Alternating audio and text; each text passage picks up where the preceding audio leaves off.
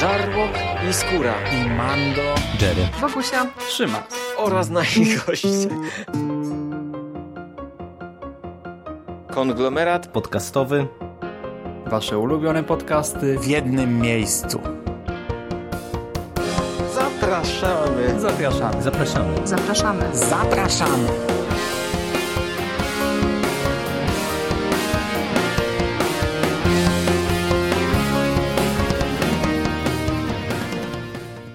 Witamy Was bardzo serdecznie na naszej prelekcji. Cała prawda o horrorach opartych na faktach. Ja jestem Michał, ze mną są Hubert oraz Szymon i reprezentujemy konglomerat podcastowy oraz e, Carpe Noctem. E, I e, dzisiaj chcielibyśmy Wam poopowiadać o horrorach opartych na faktach, przy czym od razu zaznaczymy, że nie wszystkie tytuły, które mogliście widzieć w opisie pewnie na prelekcji się pojawią, bo mieliśmy mieć półtorej godziny, dostaliśmy połowę tego czasu, ale nic straconego, bo z tą prelekcją jesteśmy drugi raz na konwencie i wcześniejszej prelekcji można posłuchać i obejrzeć wszystkie slajdy w internecie. Powiemy Wam też na koniec, także zachęcamy, żeby nadrobić sobie to, czego tutaj nie, po, nie posłuchacie. U nas na YouTubie po prostu jest dostępna całość i części rzeczy nie powtórzymy. Będą głównie nowe rzeczy. Ale przechodząc do meritum. Te słowa, czyli oparte na faktach, e, od e, wielu, wielu lat e, działają na wyobraźnię zarówno widzów, jak i producentów z oczywistych względów, bo jeżeli przyciągają widzów, to przyciągają pieniądze. I tak naprawdę chcielibyśmy Wam opowiedzieć o, o, o, tym, ile tych faktów, ile prawdy możemy znaleźć właśnie w tych wszystkich horrorach, które teoretycznie są oparte na prawdziwych wydarzeniach. Przy czym już tak naprawdę z samym tym podziałem, czy z tym hasłem na faktach już jest pewien problem, dlatego że e, niektóre filmy są tylko i wyłącznie zainspirowane niektórymi wydarzeniami. Widzę chociażby e, słynny Wąż i Tęcza Wesa Cravena, e, który w tytule ma jako zainspirowane prawdziwymi wydarzeniami i faktycznie gdzieś tam historia człowieka, który został zamieniony w zombie podobno się wydarzyła, natomiast to jest oparte tylko na przykład na e, jednej publikacji jednego autora. I takich tytułów jest dużo. E, mamy Wzgórza mają oczy, które też możecie znaleźć na listach filmów na faktach. Wes Craven przyznaje, że e, faktycznie zainspirował się prawdziwymi wydarzeniami jeszcze tam z bodajże XVI wieku, kiedy to działał e, klan Soneya Bina, i który faktycznie zabił podobno ponad tysiąc podróżnych i żywił się ich mięsem. E, ale wiecie, to są takie rzeczy, gdzie tylko i wyłącznie twórcy się zainspirowali czymś bardzo no, daleko. Mamy też filmy takie, które no nie są wprost oparte na faktach. Tu mieliśmy Szczęki chociażby, gdzie ani autor pierwowzoru, ani y, Spielberg nie przyznają się do tego, że jest to film inspirowany prawdziwymi wydarzeniami, ale ja złośliwie się śmieję, że każdy animal tak może być oparty na prawdziwych wydarzeniach, a też y, jakby wyciągnięto, czy naukowcy w Stanach wyciągnęli, że doszło faktycznie na przykład chyba w bodajże 1916 roku do e, fali ataków e, rekina. No i niektórzy łączą te wydarzenia z e, filmem. E, mamy filmy, o których mówi się, że e, tutaj już raczej widzowie albo ludzie, którzy grzebią w internetach o tym, że e, są oparte na prawdziwych wydarzeniach. Takim filmem jest na przykład Laleczka Czaki, gdzie niby podaje się, że to jest film oparty na faktach, a tak naprawdę jest to tylko i wyłącznie, można powiedzieć, taki chwyt marketingowy. Nigdzie nawet w tym filmie nie wspominane są te prawdziwe wydarzenia i tylko gdzieś tam na podstawie istnienia nawiedzonej lalki mówi się o tym, że ten film jest zainspirowany faktami. Mamy tutaj dentystę, e, który, nie wiem czy widzieliście film Briana Juzny, e, e, ale też można go znaleźć na listach filmów opartych na faktach, co jest oczywistą bzdurą, bo faktycznie był w Stanach dentysta, który no, zasłynął morderstwami na tle majątkowym przez dziesięciolecia, zabijał, ma, ma, mataczył i doprowadzał ludzi do śmierci, ale nie miało to nic wspólnego z tym filmem. E, tak samo Koszmar z ulicy Wiązów. Teoretycznie film oparty na faktach według niektórych źródeł, gdzie tak naprawdę sam Wes Craven e, wspomina o tym, że on się zainspirował artykułem prasowym, gdzie ludzie opowiadali o, o fali koszmarów tak przerażających, że bali się zasnąć, a na przykład jeżeli byście sobie poczytali w internetach, to identyfikuje się to na przykład z jakąś egzotyczną chorobą. Tutaj nazwę pozwolę sobie przytoczyć. Sudden Arrhythmic Death Syndrome i to jest choroba azjatycka tylko w, dla Azjatów typowa i też niektórzy to identyfikują z tym, do czego ani Craven, ani e, inni twórcy się w tym przypadku nie przyznają. Ale to jest tylko e, w ramach takiej krótkiej ciekawostki, bo mamy te właśnie filmy zainspirowane, mamy oparte na faktach, mamy filmy co do takich, gdzie tylko albo widzowie, albo twórcy gdzieś tam przyznają się do dalekich e, skojarzeń, no i mamy filmy e, SNAF, czyli te filmy od ostatniego tchnienia i filmy found footage, które też często są marketingowo sprzedawane jako filmy na faktach. No i tu już oddam głos koledze, który opowie Wam o jednym z takich klasyków od pana Deodato, który zasłynął takim horrorem jak Krwawe pranie z Katarzyną Figurą. Chłopacy wspomnieli, że zrobiliśmy już taką prelekcję kilka miesięcy temu i wtedy Szymas zaczął od e, filmu Blair Witch Project, który absolutnie nie jest oparty na faktach, ale e, cała kampania marketingowa miała na celu oszukać widzów i udało się to. Cały świat uwierzył, że ten film jest e, historią prawdziwą. 19 lat wcześniej powstało, powstało coś, co może na trochę mniejszą skalę zrobiło dokładnie to samo, ale z poważniejszymi konsekwencjami, czyli film Cannibal Holocaust. E, to jest taki prekursor filmów found footage, e, przy czym on e, tylko częściowo udaje, próbuje nam sprzedawać coś jako prawdę, ponieważ większość tego filmu to jest normalna fabuła z normalnymi aktorami.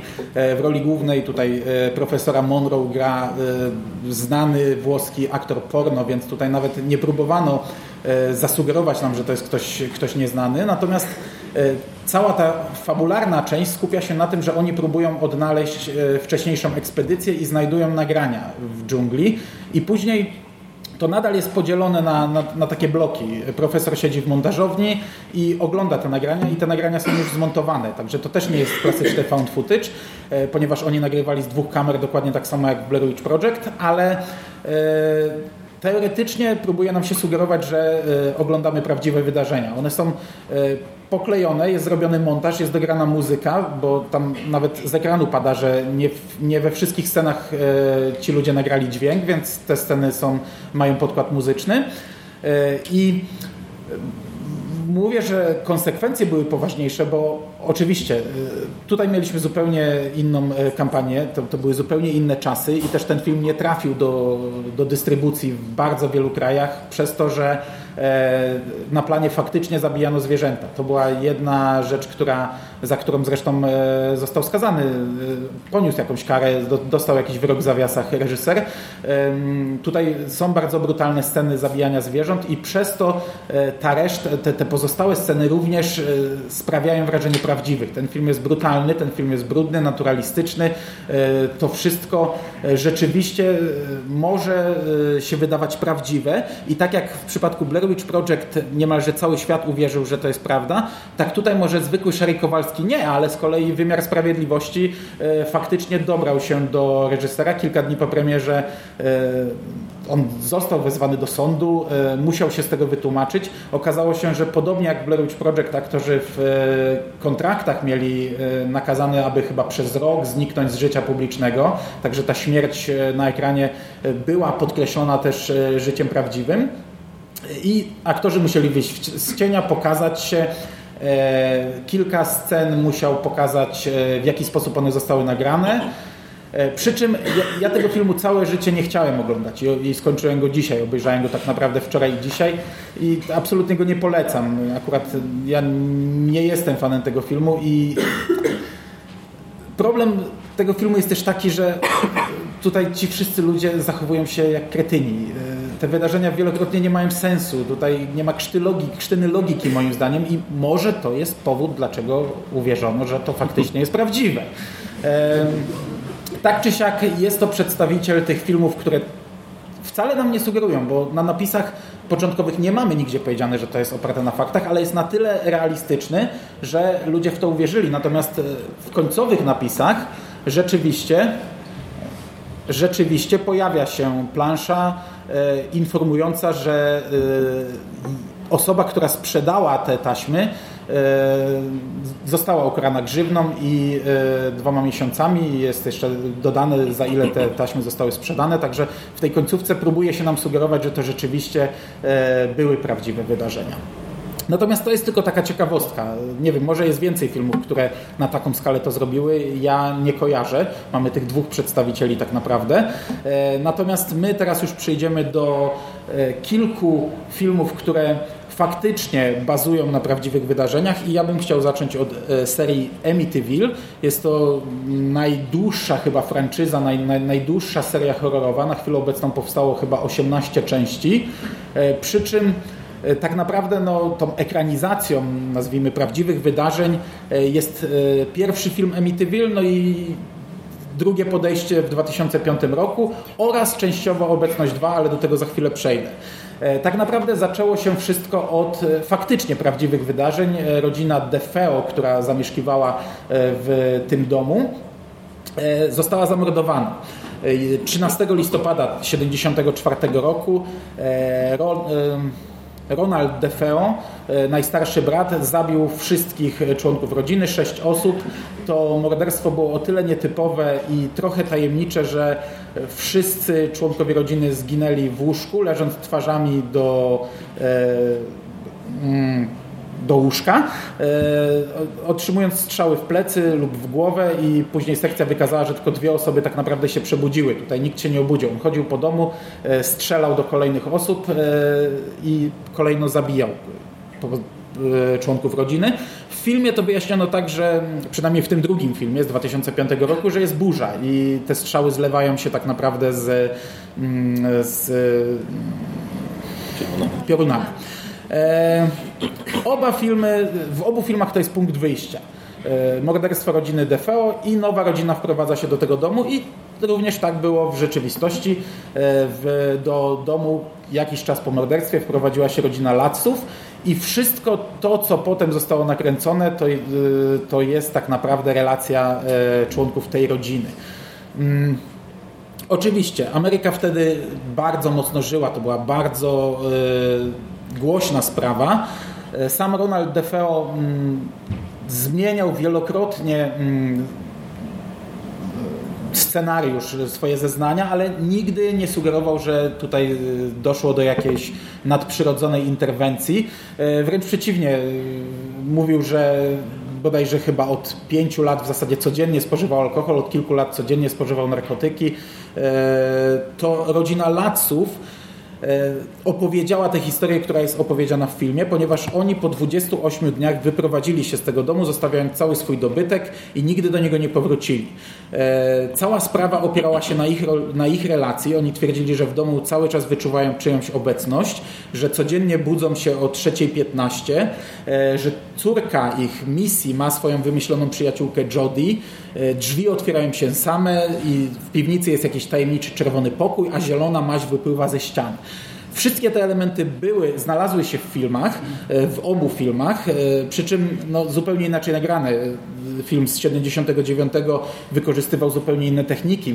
Ta e, wymyślona przyjaciółka to była to były po prostu otwierające się drzwi. W 2005 to było takie zombie w CGI i okazało się, że to jest tak naprawdę córka DeFeo, duch jej.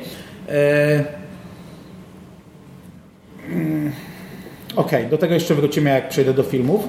Natomiast druga, druga rzecz to jest e, kilka lat później. E, sprawą zainteresowali się Ed i Lorraine Warrenowie. Odbył się seans spirytystyczny w tym domu, e, emitowany, transmitowany przez stację telewizyjną i ten cały fragment widzimy w drugiej obecności. To jest scena otwierająca film, gdzie oni prowadzą ten seans, seans spirytystyczny i wtedy Lorraine zapada w taki trans, pojawia jej się e, chłopiec, który tutaj e, jest najprawdopodobniej e, najmłodszym synem rodziny DeFeo i prowadzi ją do piwnicy, gdzie Lorraine w tym filmie spotyka pierwszy raz zakonnicę.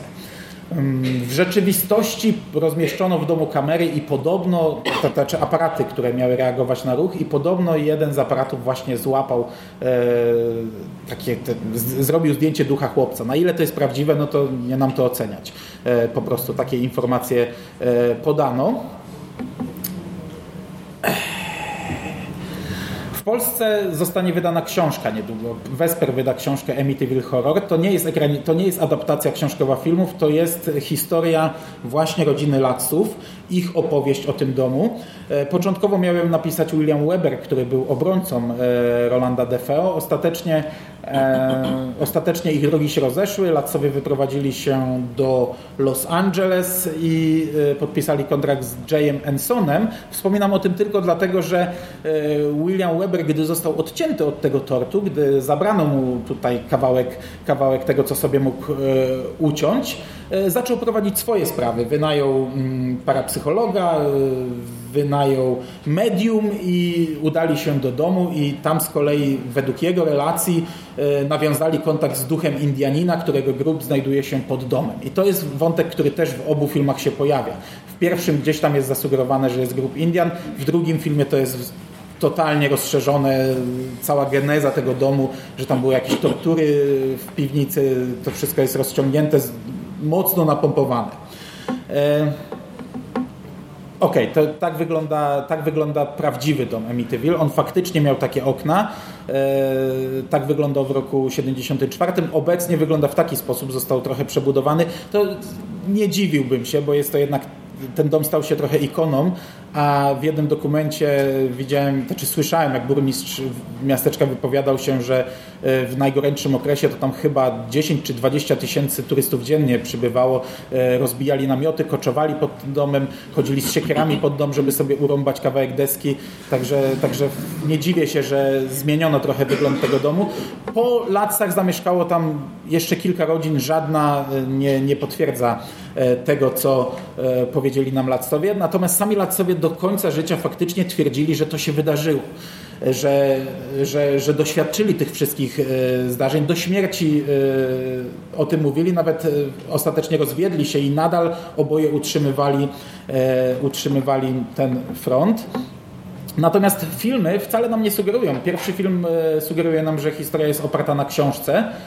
Drugi film na początku chyba też podaje, że nie, na początku podaje te plansze, a na końcu e, też pojawia się plansza, że jest na podstawie książki i na podstawie pierwszego scenariusza. E, Okej, no i teraz e, sam DeFeo nigdy czegoś takiego nie potwierdził. Wszystko opiera się na relacji e, jednej rodziny, która faktycznie do końca upierała się, że coś takiego było, ale też z czasem na przykład William Weber, którego tutaj pokazywałem, zaczął przyznawać, że, e, że trochę to nakręcił, że gdy robił wywiady, gdy nagrywał wywiady z nimi, to sam sugerował, że mają niektóre rzeczy napompować. Także e, fenomen, o którym mówiłem na początku, tak naprawdę wziął się znikąd i to, to, to jest taka smutna puenta większości y, historii, jakie dzisiaj opowiemy. E, natomiast e, to, co, mm, to, co jest w każdym filmie, czyli Czerwony Pokój, to jest e, siedlisko całego zła pod tym domem. Oba filmy sugerują nam, że siedliskiem całego zła jest Czerwony Pokój w piwnicy. E, W jednym dokumencie syn sąsiada wypowiada się o tym i mówi, że faktycznie tam był Czerwony Pokój, e, że to miał być pokój do zabaw dla dzieci i że to on malował ten pokój razem z ojcem rodziny DeFeo. E, Pomalowali go na czerwono, bo taką farbę mieli. I u, u, padło zdanie, gdybyśmy mieli farbę niebieską, pomalowalibyśmy go na niebiesko. Czyli e, największy fenomen, 20 filmów e, na chwilę obecną, e, oparty tak naprawdę na relacji ludzi, e, jednej rodziny, Natomiast filmy dodatkowo to jeszcze nakręcają, bo oni wyprowadzili się po 28 dniach. Nie wiemy tak naprawdę dlaczego. Oba filmy próbują zrobić coś w rodzaju lśnienia, czyli próbują zasugerować, że dom zmusza kogoś z rodziny do zabicia reszty. Drugi film jeszcze wyraźniej to mówi, że ten dom ma 28 dni i że przez te 28 dni przechodzimy przez pewne cykle, które kończą się właśnie morderstwem rodziny. Absolutnie czegoś takiego nie było. Nikt z rodziny DFO czegoś takiego nie potwierdził. Oni mieszkali przecież tam lata i w pewnym momencie po prostu jednemu z, z rodziny odbiło. I tak bym mógł mówić jeszcze dłużej, ale oddam głos kolegom. e, Przejdźmy do innych filmów. E, Przejdźmy do Eda Geina, e, który zainspirował całą rzeszę filmów. E, Ed Gein to jest jeden z najsłynniejszych amerykańskich morderców. Tutaj widzicie okładkę książki, która została napisana przez sędziego Roberta Golmara i to jest człowiek, który doprowadził do skazania Eda Geina. E, To jest o tyle istotne, że tak naprawdę ta książka jest e, jednym z niewielu wiarygodnych źródeł e, na temat tego, co się tak naprawdę wydarzyło, jak wyglądał dom, jak wyglądały te zabójstwa, których Gein się dopuścił itd., itd., co rozwinę za chwilę. Ed Gein e, wpadł w listopadzie 1957 roku, kiedy to w swoim własnym miasteczku, bardzo małym, 600 mieszkańców bodajże tam tylko mieszkało w tamtym okresie, zabił Bernice Warren. E, to była sklepikarka. E, kiedy ona zniknęła, szybko zidentyfikowano, że to najprawdopodobniej e, on widział się z nim jako ostatni. Policja stwierdziła, że ok, trzeba to sprawdzić. Pojechali do domu Gaina. No i znaleźli całą rzeszę bardzo ciekawych znalezisk. E, tutaj jest lista e, tych rzeczy, które faktycznie znalazły się w protokołach e, sądowych. Dlatego, że jeżeli spojrzycie sobie w internet, to znajdziecie dużo, dużo więcej różnych rzeczy, które w miarę jak mijały lata od całej sprawy były dodawane przez różne osoby. Też, umówmy się, fenomen popkulturowy pewnie do tego się przyczynił. No i mimo, że tutaj są rzeczy szokujące, no to E, nie ma e, takich niektórych elementów, które stały się podobno ikoniczne i które e, na pewno miały miejsce, czyli na przykład nie, ma tu, nie było serca na patelni, Gain wcale nie był kanibalem, nie udowodniono nekrofilii i tak dalej, i tak dalej. Z Gainem jest o tyle ciekawa sytuacja, że jemu udowodniono w ogóle tylko dwa morderstwa. To tak naprawdę jeszcze ten slajd może w zasadzie zostać, e, to, to, że tak naprawdę on uchodzi za jakiegoś słynnego mordercę, to, że dorobił się przydomka rzeźnik z Plainsfield, to tak naprawdę e, jest e, trochę właśnie ten fenomen popkulturowy, dlatego że on tak naprawdę był grabieżcą grobów. W, przyznał się do tego na procesie, że w latach tam 47 bodajże do 52 obrabował ponad 40 grobów, zabierał z nich kości, wykupywał świeże trupy, no wiadomo, robił mebelki, tak jak tu widzicie, e, szył sobie ubrania. E, no nie były to najprzyjemniejsze rzeczy oczywiście, ale no tak jak wspominam, nigdy ani on się nie przyznał, ani jemu nie udowodniono nekrofilii, nigdy nie udowodniono mu kanibalizmu, który się próbuje wmawiać jemu. I to, że on stał się jakąś tam ikoną i zainspirował tak naprawdę bardzo różnych twórców, to wynikało z tego, że ta historia ma właśnie pewne swoiste swoje warstwy. E, pierwszym, który się zainspirował historią Gaina był Robert Bloch. E, tu e, Mando wspomniał o tym, że Vesper wyda wkrótce Amityville Horror, Vesper wyda wkrótce także Psychozę Blocha. I to, co zainspirowało akurat tego autora, to była relacja Gaina z matką. E, dlatego, że e, matka zmarła e, parę lat przed pierwszym zabójstwem, którego on się dopuścił i w toku procesu wyszło na jaw, że miał bardzo toksyczną relację z matką i bardzo ciężko to przeżył. Tak naprawdę policja, kiedy weszła do domu, to się okazało, że ten dom to jest prawie że śmietnisko. Wiecie, dom jak, jak u zbieracza. Natomiast jedynym miejscem, które było czyste, to, i tutaj widzicie na zdjęciu, to był pokój matki.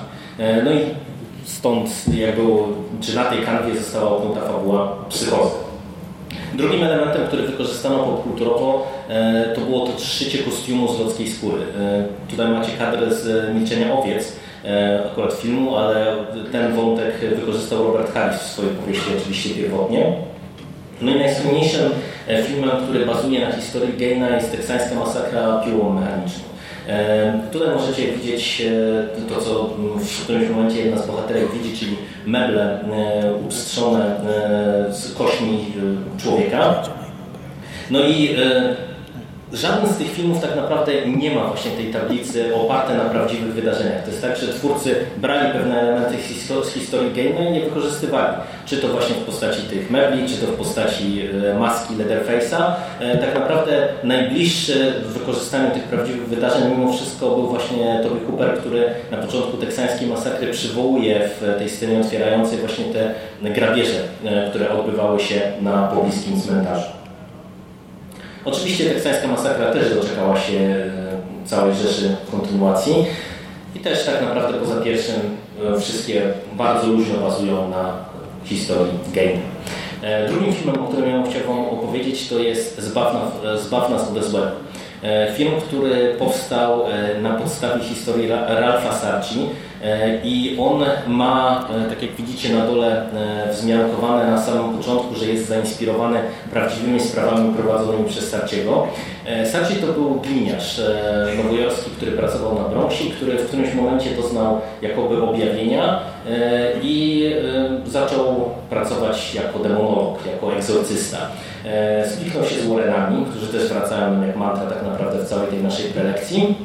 E, I no, zaczął prowadzić różnego rodzaju e, egzorcyzmy domów, egzorcyzmy ludzi. E, On w swoich prywatnych zapiskach wspomina o tym, że brał udział w ponad 40 egzorcyzmach, a bodajże wyegzorcyzmował ponad 2000 domów.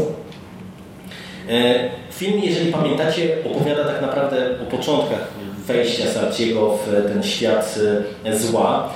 Ściga żołnierza, który został opętany w Iraku i teraz e, sieje e, chaos na ulicach Nowego Jorku. I tak naprawdę ten film okazuje się mieć bardzo, ale to bardzo niewiele wspólnego z jakimikolwiek faktami, co też jest melodią tej prezentacji całej. E, Cała ta historia tego żołnierza z Iraku, wszy- wszystkie te opętania, które widzicie na ekranie, to jest wymysł scenarzystów. Scott Derrickson tak naprawdę, jeżeli coś wykorzystał e, w tym filmie, to tak naprawdę głównie po- postać e, Ralpha Sarci oraz drobne elementy z jego historii, z tej książki Beware the Night, którą on opublikował w 2001 roku, która także ukazała się w Polsce zresztą właśnie na, na fali zainteresowania filmem. A wspominam o tych paru e, elementach, które wykorzystano. E, Tutaj e, macie zdjęcie z filmu, e, kiedy to w trakcie finałowego egzorcyzmu skóra na czole Santino pęka samoczynnie. Na dole jest zdjęcie z archiwów Sarciego, gdzie on pokazuje właśnie takie wydarzenie, że w trakcie egzorcyzmu komuś pękła skóra. Jak, no, jeżeli to widzicie na tym zdjęciu, to, to być może tak było. E, bo tak jak wspominam, tutaj tak naprawdę w całym tym filmie, poza tym elementem, być może e, inspiracją e, w, czy w jakimś umocowaniem w prawdziwych wydarzeniach było też e, historia, którą e, e, ojciec Ramirez opowiada w którymś momencie Sarciemu o opętaniu w wenezuelskiej rodzinie, ponieważ w książce możecie znaleźć taką opowieść, ale, ale to też powiedziałbym, że jest luźno oparte na faktach. Natomiast to, co wydaje mi się w miarę dobrze zagrało, to przedstawienie postaci Sarciego, dlatego że jeżeli zobaczycie sobie jakiekolwiek dokumenty z nim, e, to to jest taki bardzo pewny siebie, nawet arogancki, mm, trochę z zachowania takich dupek, ale e, bardzo mocno przekonany o tym, że on ma rację. E, On prezentuje się jako właśnie demonolog, reklamuje swoje usługi, cały czas świadczy te usługi bardzo aktywnie Mm, i tak naprawdę w bardzo wielu historiach no, widać, że on bazuje tylko i wyłącznie na swoim słowie. On wprost mówi, że on nie uznaje dowodów naukowych, bo po co? No bo to jest walka z demonami i z siłami nieczystymi, on nie, nie musi mieć dowodów naukowych. I tak naprawdę wiele elementów w kreacji Sarciego, które znajdziecie w filmie, to, że on ma na przykład taki jakiś szósty e, zmysł do e, jakichś spraw paranormalnych, no to faktycznie e, on też się do tego przyznaje, że faktycznie ma taki zmysł. E, Tam jest taka teoria o źle pierwotnym oraz e, źle wtórnym, która też pada z ekranu i to też jest coś, co Sarci e, o, czym opowiada, czyli mamy to zło e, takie pierwotne, które właśnie jest związane z demonami, z jakimiś e, opętaniami itd., itd., a z drugiej strony mamy to zło wtórne, czyli to bardziej ludzkie, coś z czym on jako policjant cały czas się stykał na przestrzeni pracy w policji. No dobrze, więc jak słyszycie, ciężko jest powiedzieć sprawdzam, nie? Bo jeżeli mamy sprawy, e, nie wiem, jeszcze takie e, związane z mordercami, mamy jakieś archiwa policyjne, sądowe, teksty prasowe, tego typu rzeczy, ale w przypadku zjawisk nadprzyrodzonych często jesteśmy skazani tylko na relacje tych osób dotkniętych danymi zjawiskami. Sprawa komplikuje się jeszcze bardziej, gdy e, mamy do czynienia z wydarzeniami z wieków minionych. I taką właśnie ciekawostką jest życie Sary Lockwood Winchester, na bazie którego nakręcono później film e, z ubiegłego roku zresztą Winchester Dom Duchów. Film Graci Szpirić, to ci, którzy dali nam ostatnią piłę e, i Daybreakers chociażby. Aby zrozumieć dokładnie całą historię, musimy się cofnąć troszkę wstecz e, do życia Olivera Winchestera. Widzimy jego Widzimy jego nagrobek tutaj e, na karze. I Oliver Winchester e, w latach 80., e, nie, latach 60. XIX wieku wyprodukował pierwszy w pełni działający powtarzalny karabin. Było to było to coś niesamowitego w tamtych czasach. Tak, w pełni działający powtarzalny karabin w Stanach Zjednoczonych. I dzięki temu facet dorobił się absurdalnej ilości pieniędzy. Założył spółkę Winchester Repeating Arms, która była najlepiej prosperującym producentem broni w Stanach Zjednoczonych. No i dorobił się ogromnego majątku, który w roku o 1880 odziedziczył jego jedyny syn William, a rok później przejęła cały majątek, znaczy nie, dużą część majątku e, jego żona, żona Williama po śmierci właśnie męża, Sarah Lockwood Winchester. Tutaj widzimy na zdjęciu Helen Mirren właśnie w roli Sarah Lockwood i zdjęcie e, naszej kobiety z epoki. Tak jak mówię, przejęła spadek. E, źródła podają różne dane. Mówi się, że przejęła 25%, 40%, 50% udziałów, ale zgadza się w miarę suma końcowa. Odziedziczyła 519 milionów dolarów w przeliczeniu na współczesny kurs, a dodatkowo te udziały w firmie gwarantowały jej zysk rzędu 26 tysięcy dolarów dziennie. Teraz zastanówcie się, jak duży podatek musiała zapłacić od takiego spadku. Ktoś? Ile? Duży. Nie, to nie ten czas, nie ten kraj. Mam dwa strzały, szybko. Ile? Zero. Dlaczego zero? Bo dopiero w 1913 wprowadzono 16 poprawkę do Konstytucji, która pozwala kongresowi opodatkować tego typu spadki. Więc kobieta była absurdalnie bogata i legenda głosi, że spotkała się ze spirytystą, który zasugerował jej, iż cała jej rodzina jest dotknięta klątwą że jej rodzinę prześladują duchy ludzi zabitych właśnie z broni Winchester, a umówmy się, takich było na peszki w Stanach Zjednoczonych. I podobno jedynym rozwiązaniem tej sytuacji było, była budowa pewnego nietypowego domu. I to jest właśnie ten Winchester Mystery House, dom duchów, czy też po prostu dom Sary Winchester. I tutaj widzimy zdjęcie sprzed 1906 roku. Ta data jest ważna, bo w tym roku doszło do trzęsienia ziemi, które częściowo zniszczyło ten dom, sprawiło, że część kondygnacji się zawaliła.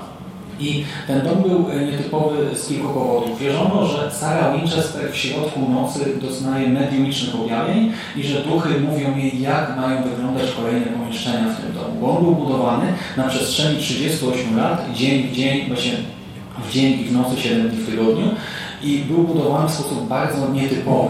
Standardowo, wiecie, gdy budujecie cokolwiek, macie jakiś plan długoterminowy i go realizujecie, a tutaj wszystko wyglądało zupełnie inaczej. Mieliśmy posiadłość kupioną przez wdowę w Kalifornii i na terenie tej posiadłości wybudowywała, e, dobudowywała do tego budynku kolejne pomieszczenia, przebudowywała też te dotychczasowe i robiła to bez przerwy, czyli budując jeden pokój, jednocześnie budowała pięć innych, przebudowywała je i często były te pomieszczenia bardzo nietypowe. Tutaj już widzimy no przede wszystkim, że ta książka jest przerobiona. Tutaj jeszcze e, widok od południa. W najwyższym punkcie tam było 8 kondygnacji, 7 pięter i parter. I pokoje były połączone w sposób nietypowy też przez te ciągłe przebudowy. Na przykład niektóre pokoje były w ogóle przekręcone o 90 stopni, tak, nie, okna były w podłodze. Były pomieszczenia gdzieś na nie wiem, 5, 6, 7 piętrze, gdzie drzwi wychodziły na zewnątrz. Jakby ktoś się zagapił, to no pewnie tego nie przeżył. Mieliśmy e, do tego pomieszczenia niepołączone z niczym, zamknięte od każdej strony.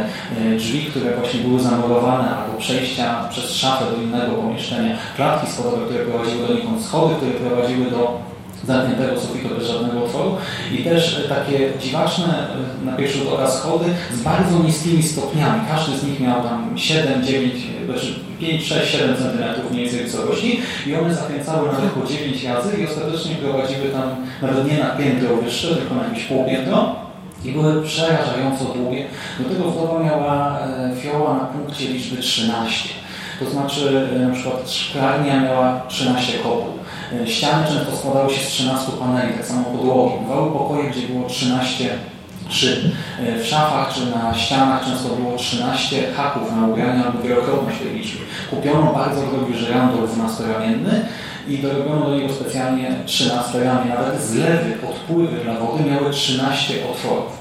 No i to wszystko wydawało się dość no, dziwne dla ówczesnych ludzi. Ponadto wdowa była strasznie zamknięta w sobie, unikała obcych, praktycznie nie wychodziła z domu, ograniczała swoje kontakty do służby i kilkorga krewnych, nie udzielała wywiadów i to wszystko się nakręcało. E, w 1906 roku doszło do e, trzęsienia ziemi, e, zniszczono, zostały zniszczone kondygnacje od piątej w górę, też w ogóle cały front został zniszczony. Tutaj już no, widzimy zdjęcie współczesne te zniszczenia oczywiście naprawiono. I w ubiegłym roku powstał film, który opowiada właśnie o tej przestrzeni naszej w W filmie poznajemy doktora Erika Price'a, który przyjeżdża na teren posiadłości, dostaje zlecenie od zarządu Winchester Rebuilding Alliance Company, by e, stwierdził niejako chorobę psychiczną wdowy. Dlaczego? No bo wtedy zarząd może przejąć jej udziały i mieć te 26 tysięcy dziennie dla siebie. Doktor oczywiście zgadza się na dość intratną, dość finansową propozycję, przyjeżdża na teren posiadłości, poznaje wdowę i staje się świadkiem nadprzyrodzonych wydarzeń, ostatecznie nawet pomaga Sarze pokonać pewnego złośliwego ducha.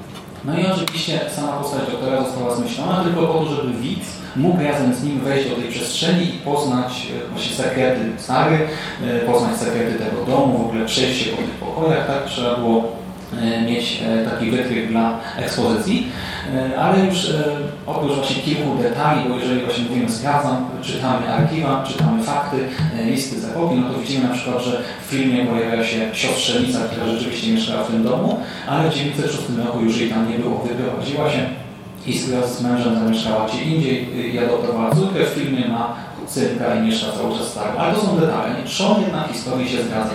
Widzimy dziwaczny dom, widzimy wdowę, która doznaje jakiegoś objawienia w środku nocy, spotyka się z tymi duchami, szkicuje te kolejne pokoje, dom jest cały czas rozbudowany. Trzon legendy się zgadza. No i mówię legendy. Dlaczego? No bo e, na pierwszy rzut oka można by nawet w to uwierzyć, e, ale e, zdystansujmy się na chwilę. Mamy do czynienia z obrzydliwie bogatą kobietą. 519 milionów dolarów. 26 tysięcy dolarów przychodu dziennie. Obrzydliwie bogata kobieta, która jednak nie jest szczęśliwa, bo mamy też akta medyczne, z których wynika, że kobieta cierpiała na depresję.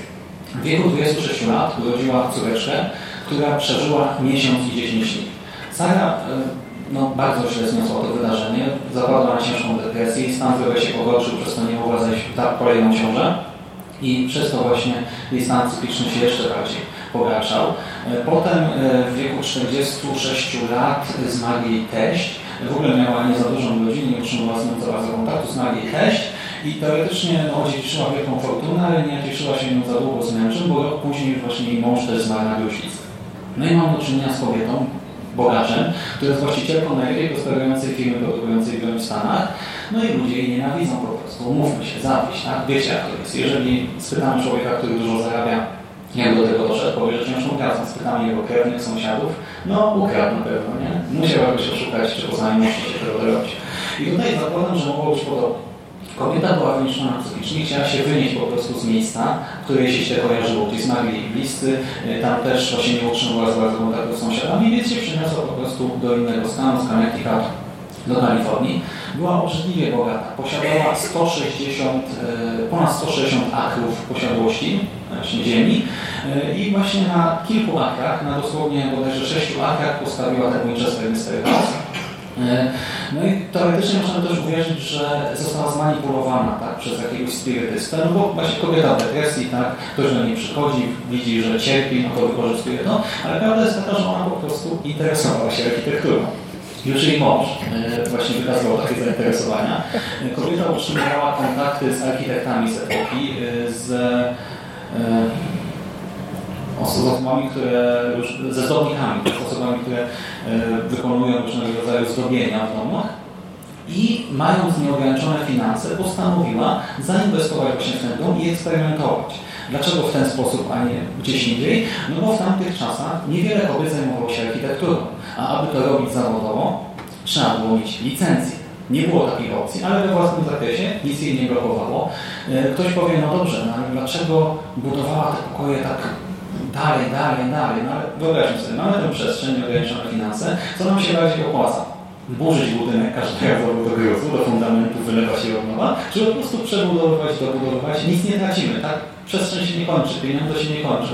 Wiadomo, że to też ostatecznie ma całkiem sporo sensu. Te dziwne schody, tak? No, kobieta cierpiała na artretyzm, nie mogła podnieść stopy na więcej niż 8-9 cm Y, I jeszcze tę teorię o zwyczajnej ludzkiej złośliwości potwierdza historia Arki i potopu biblijnego, bo w tamtych czasach y, mówiono, że właśnie Sara jest nawiedzona tak? i Sara wierzy, że nadejdzie biblijny potop. Dlaczego tak mówiono? E, bo posiadała przeogromną łódź mieszkalną. Kupiła arkę i mówiono, że właśnie jest to arka Sary, taka arka Noego. Cały pic, za przeproszeniem, polega na tym, że w tamtych czasach każdy bogacz kupował sobie arkę lub jacht, ale jacht tak jak budowano właśnie na przełomie tam XIX-XX wieku i to było zupełnie normalne w całej okolicy. Jakoś o innych nie mówiono, tak, że są nowym Noem, więc po prostu myślę, że to nie jest historia o ducha i szaleństwie, a bardziej o zawiści, o introwertyzmie, może odrobinie też jakiejś ekstrawagancji, no i wolności artystycznej, z której po prostu nasza bohaterka korzystała. Ponadto po jej śmierci w 1922 roku cały ten dom został wykupiony E, przez e, rodzinę Braunów, którzy zresztą dotychczas e, są posiadaczami i co istotne, to oni nakręcili całą tę opowieść o duchach. Dlaczego? Bo przekształcili dom w obiekt turystyczny. Natychmiast, tak? Po prostu zamknęli część pomieszczeń, resztę otworzyli dla turystów i to jest dla nich biznes do tej pory zresztą prosperujący bardzo dobrze. Jeżeli ktoś jest zainteresowany faktami, to odsyłam do tych dwóch pozycji. E, ta druga jest odrobinę bardziej sensacyjna, ta po prawej stronie, e, nie, ta po lewej. Ta stronie jest bardziej sensacyjna, ta po prawej bardziej e, oparta na faktach, bo też autorką jest pani historyk właśnie z San Jose, gdzie ten dom się teraz mieści. I kolejną taką historią, przy której powiedziałem sprawdzam, są Udręczeni, The Hunting in Connecticut, film E, też sprzed kilku lat, który zresztą częściowo został zainspirowany przez dokument e, wypuszczony przez Discovery o tytule właśnie Hunting in Connecticut, była cała taka seria Hunting e, i też czytamy tutaj, że jest to film oparty na prawdziwych wydarzeniach. Jest to opowieść rodziny Snedekerów, chociaż w filmie nazywają się oni Campbellami. Rodzina Snedekerów wprowadziła się w 1986 roku do pewnego domu na South Lincoln, i po dwóch latach zgłosiła, oświadczyła publicznie, że doświadcza pewnych nadprzyrodzonych zjawisk. I właśnie do częściowo ich historia, historia rodziny z filmu się pokrywa. To znaczy mamy rodzinę, która przyjeżdża do domu, wynajmuje pewien dom, e, pokaźną posiadłość, ale strasznie tanio w pobliżu szpitala, gdzie syn rodziny chory na raka leży się. E, I to się rzeczywiście, to można łatwo potwierdzić. Dlaczego dom jest tani? Dlatego, że wcześniej mieścił się tam zakład pogrzebowy. To też rzeczywiście jest fakt w tym domu, o którym mówimy i w rzeczywistości. W filmie mieścił się wcześniej zakład pogrzebowy. Ale film, wiecie, potrzebuje akcji. Więc w filmie, w tym zakładzie pogrzebowym pracował sobie niejaki Eichmann, który lubił bezcześcić zwłoki. Ucinał im powieki, znakował całe ciała e, różnymi dziwnymi e, symbolami, inskrypcjami, a następnie przy pomocy chłopca e, Jonaha, medium, organizował seanse spirytystyczne, w czasie których jeszcze udało się materializować różne rzeczy w postaci ektoplazmy. E, następnie się dodatkowo tak, ciała, te wszystkie okaleczone ciała przetrzymywano w ścianach. Dlaczego? No bo ciało niepochowane, tak, niepochowane też w świętej ziemi, yy, sprawia, że dusza nie może zaznać spokoju, więc te dusze intensyfikowały te wszystkie seanse spirytystyczne Później dochodzi do kilku wydarzeń, przenosimy się w przyszłość i te duchy właśnie, które chcą się uwolnić, tak, są wściekłe, napadają na naszą rodzinę. Cały polega na tym, że oczywiście żadnego Eichmana nie było. A relacja dotycząca y, tego rzekomego nawiedzenia pochodzi tylko i wyłącznie od matki rodziny, od Carmen Reed, czy też E, właśnie Carmen Snedeker, która twierdzi, że jej rodzinę właśnie męczyły jakieś dziwne istoty, że coś przesuwało obiekty w domu, że krew, e, gdy zmywała kiedyś podłogę, nagle w wieżę zamieniła się, e, przepraszam, woda w wieżę zamieniła się nagle w krew. Ciekawa jest historia także zapalających się nagle lamp. Dlaczego? Bo ojciec rodziny, Alex Snedeker, postanowił wykręcić chłopcom w ich pokoju wszystkie żarówki z lampy. Dlaczego? Bo przychodziły wysokie rachunki i podejrzewał, że chłopcy śpią przy zapalonym świetle. No i podobno te lampy rozpryskiwały światło. Teraz możecie się zastanawiać, dlaczego mieliby spać przy zapalonym świetle. No otóż spali w pomieszczeniu, gdzie wcześniej wystawiano trumny na pokaz, y, pomieszczeniu połączonym z pokojem do balsamowania zwłok. No to ja też bym chyba jednak to światło zapalał w takiej sytuacji. Y, no i potem podobno, y, mimo braku żaru, jak to światło cały czas się zapalało. Matka mówi, że chłopiec na przykład któregoś dnia dostał ataku. Nagłego ataku zaatakował swoją kuzynkę, przez to spędził 45 dni w psychiatryku. e, i tak dalej, i tak dalej. Oczywiście trupów w ścianach żadnych nie było, więc mamusia twierdzi, iż e, no, doczytała gdzieś, że e, dopuścili się nasi właściciele pedofilii, nie, przepraszam, pedofilii, nekrofilii, na zwłokach, że to ma być powodem e, tych nawiedzeń, ale prawda jest taka, że nie ma na to żadnego dowodu. Na nic nie ma dowodu, wszystko wychodzi od matki. E, To jest ten dom, on cały czas stoi, jego aktualna właścicielka mówi, że nic się tam takiego strasznego nie dzieje i że też e, wcześniej u poprzednich właścicieli też nic się takiego nie wydarzyło. Sama Roger Moran mówi, że film jedynie luźno opiera się na ich śledztwie. Dlaczego? No nie współpracowali przy produkcji filmu. Umówmy się, obecności też luźno opierają się na ich śledztwach, o czym mówiliśmy na pierwszej prelekcji z tego cyklu. Jakoś tego nie krytykowała, ale najważniejszy tutaj w kontekście całego wystąpienia jest cytat z Raya Galtona. Ray Galton y, napisał jedną z książek w serii opartych y, właśnie o opracowań na aktach Warrenów. I w jednym z wywiadów powiedział, przychodzę kiedyś do Eda i mówię mu, Ed, słuchaj, Snedekerowie y, zaprzeczają sobie, tak? Ich zeznania nie trzymają się kupy, tak? Jeden mówi drugi to, drugi mówi coś innego i wtedy Ed mu odpowiada, nie, nie przejmuj się, to szaleńcy. Każdy, kto do nas przychodzi jest szalony. W przeciwnym razie czemu by do nas przychodzili? Masz już część opowieści, po prostu użyj tego, co działa i wymyśl resztę. I spraw by to straszyło. Przecież piszesz straszne książki, prawda? Dlatego się zatrudniliśmy. Wymyśl coś i spraw by to straszyło. I myślę, że tak wygląda większość historii opartych na faktach. Tak? Bierzemy fragment historii, wymyślamy coś i sprawiamy, by to straszyło. Dzięki za uwagę. Zapraszamy na kontrol i nasze inne prelekcje. No i co miłego konwertowania. Cześć.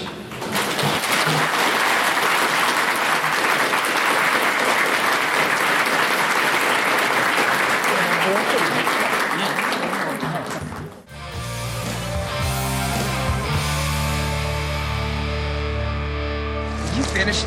That's it, man. Game over, man. It's game over. What the fuck are we gonna do It's over. Nothing is over! Nothing! You just don't turn it off!